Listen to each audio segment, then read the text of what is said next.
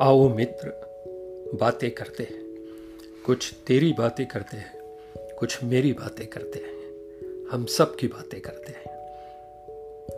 मित्र, स्वप्नावस्था और जागरूक अवस्था का और अधिक विश्लेषण इस श्लोक में किया गया है।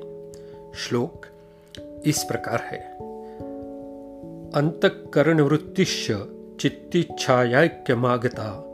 वासना कल्पयेत स्वप्ने, बोधैक्षैर विषयान बधि अर्थ।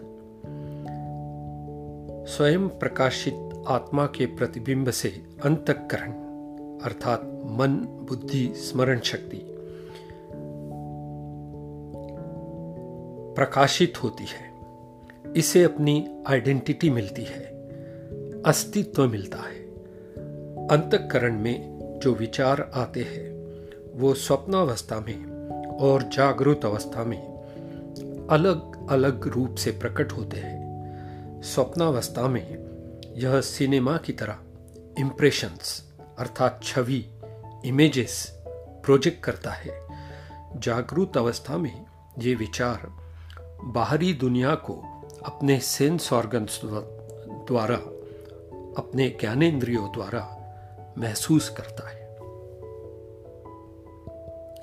मित्र, स्वप्न का मनुष्य को हर वक्त आकर्षण होता है। सत्य के जिज्ञासु के लिए स्वप्न विशेष रूप से महत्व रखता है, क्योंकि मिथ्या जगत को समझने के लिए यह एक सर्वोत्तम उदाहरण है। स्वप्नावस्था को समझने का प्रयास करते हैं। पहले सिनेमा घर में जो सिनेमा दिखाई जाता, दिखाया जाता था, उसे एक फ़िल्म से, प्रोजेक्शन रूम से, पर्दे पर प्रोजेक्ट किया जाता था।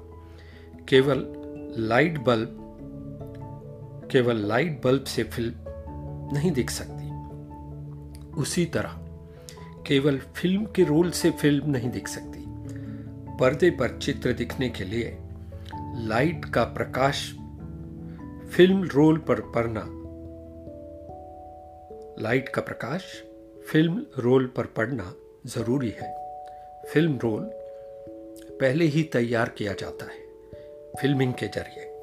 और वो सारे चित्र फ़िल्म रोल में पहले से ही तैयार है। जिस क्रम से पर्दे पर चित्र दिखते हैं, उससे फिल्मिंग का सीक्वेंस अलग हो सकता है। फाइनल फ़िल्म तैयार करने से पहले एडिट की जाती है। जो सीन फिल्माया नहीं गया, उसे स्क्रीन पर दिखाया नहीं जा सकता। इस सिनेमा का तभी आनंद लिया जा सकता है, जब सिनेमा हॉल में पूरी तरह अंधेरा होता है। दर्शक, पर्दे पर दिखने वाले किरदारों के साथ, एक्टर्स के साथ अपने आप को आइडेंटिफाई करते हैं। उस किरदार में पूरी तरह डूब जाते हैं। यह भी भूल जाते हैं कि जो दिखाया जा रहा है, प्रकाश और प्रतिबिंब का केवल एक खेल है। इसी तरह हल्के नींद में हम स्वप्न देखते हैं।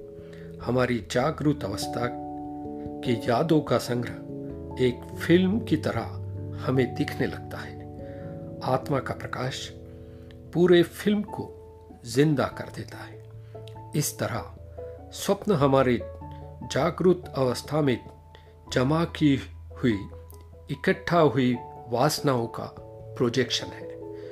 अनगिनत वासनाएँ, अनगिनत इंप्रेशंस जमा है और स्वप्नावस्था में वो प्रकट होते हैं। जब हम जागते हैं, तब पता चलता है कि यह सब मन के खेल थे। कुछ भी खरा नहीं था, कुछ भी वास्तविक नहीं था। सत्य नहीं था। जागरूक अवस्था में, अर्थात, जब हम जागे होते हैं, तब हमारे विचार बाहरी दुनिया को अपने ज्ञानेन्द्रियों द्वारा महसूस करते हैं, अपने सेंस ऑर्गन्स द्वारा महसूस करते हैं। हम सुनते हैं, देखते हैं, सूंघते हैं, मन इनको फील अर्थात, महसूस करते रहता है इंप्रेशंस अर्थात वासनाएँ इकट्ठा होती रहती है और स्वप्न में यह इंप्रेशंस आड़े टेढ़े सीक्वेंस में डिस्टॉर्टेड फॉर्म में हमें दिखते हैं।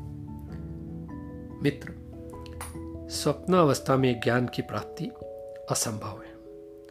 जागरूक अवस्था में यह संभव है।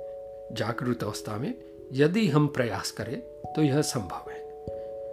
मित्र, तुम्हारी आत्मिक शांति और संतोष के कामना के साथ आज के लिए बस इतना ही।